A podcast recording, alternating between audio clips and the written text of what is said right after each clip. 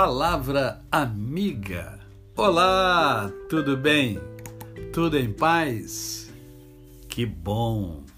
Hoje é mais um dia que Deus nos dá para vivermos em plenitude de vida, isto é, vivermos com amor, fé e gratidão no coração. Eu espero que você tenha tido uma noite maravilhosa e tenha acordado e agradecido a Deus pelo sono que você teve e pelo dia que você já está tendo. E lembre-se, agradece que tudo de bom acontece.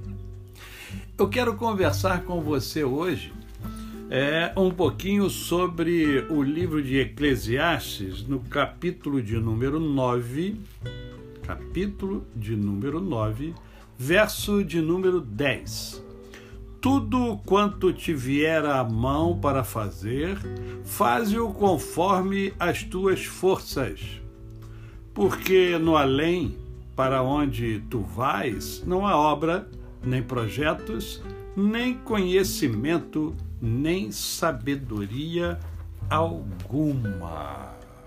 O momento de realizar, o momento da realização é hoje, é o agora. E o que, que acontece na maioria das vezes? Você deixa para depois.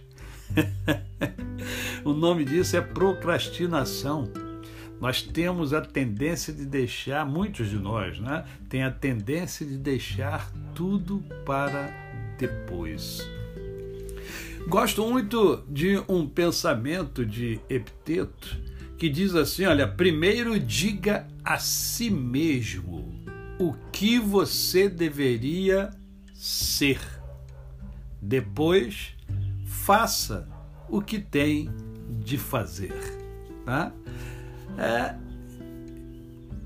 fundamental, é fundamental que você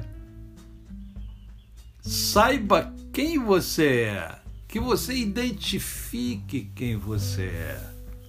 E a maioria das pessoas nunca fez isso, nunca parou para refletir sobre si mesmo. É o que Paulo chama de exame introspectivo é olhar para dentro de si mesmo e se ver. Né? E se ver. Ah, eu costumo dizer aos meus alunos e às minhas ovelhas que nós somos aquilo que nós enxergamos sobre nós, somado ao que os outros enxergam sobre nós. Porque tem coisas que nós não enxergamos em nós mas o outro enxerga. Então é importante fazer o exame introspectivo e é importante também ter é, um bom ouvido para que você possa ouvir o outro a seu próprio respeito. E aí nós nos deparamos com um problema também sério. Nós temos uma facilidade muito grande de observar o outro e falar sobre o outro. Mas muitos de nós se trancam, se encarceram, não falam sobre si mesmo. E há necessidades de falar sobre si mesmo. Há necessidade de pensar sobre a sua vida, sobre aquilo que você gostaria de ser porque se você gostaria de ser, isso significa dizer que você quer ser. E o que que falta então? O que que falta? Epiteto diz que falta você fazer o quê? Fazer o que tem que fazer e não deixar para depois. Esse é um primeiro passo para que você tenha uma vida plena.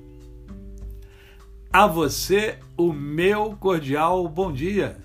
Eu sou o pastor Décio Moraes. Quem conhece, não esquece jamais. Até amanhã.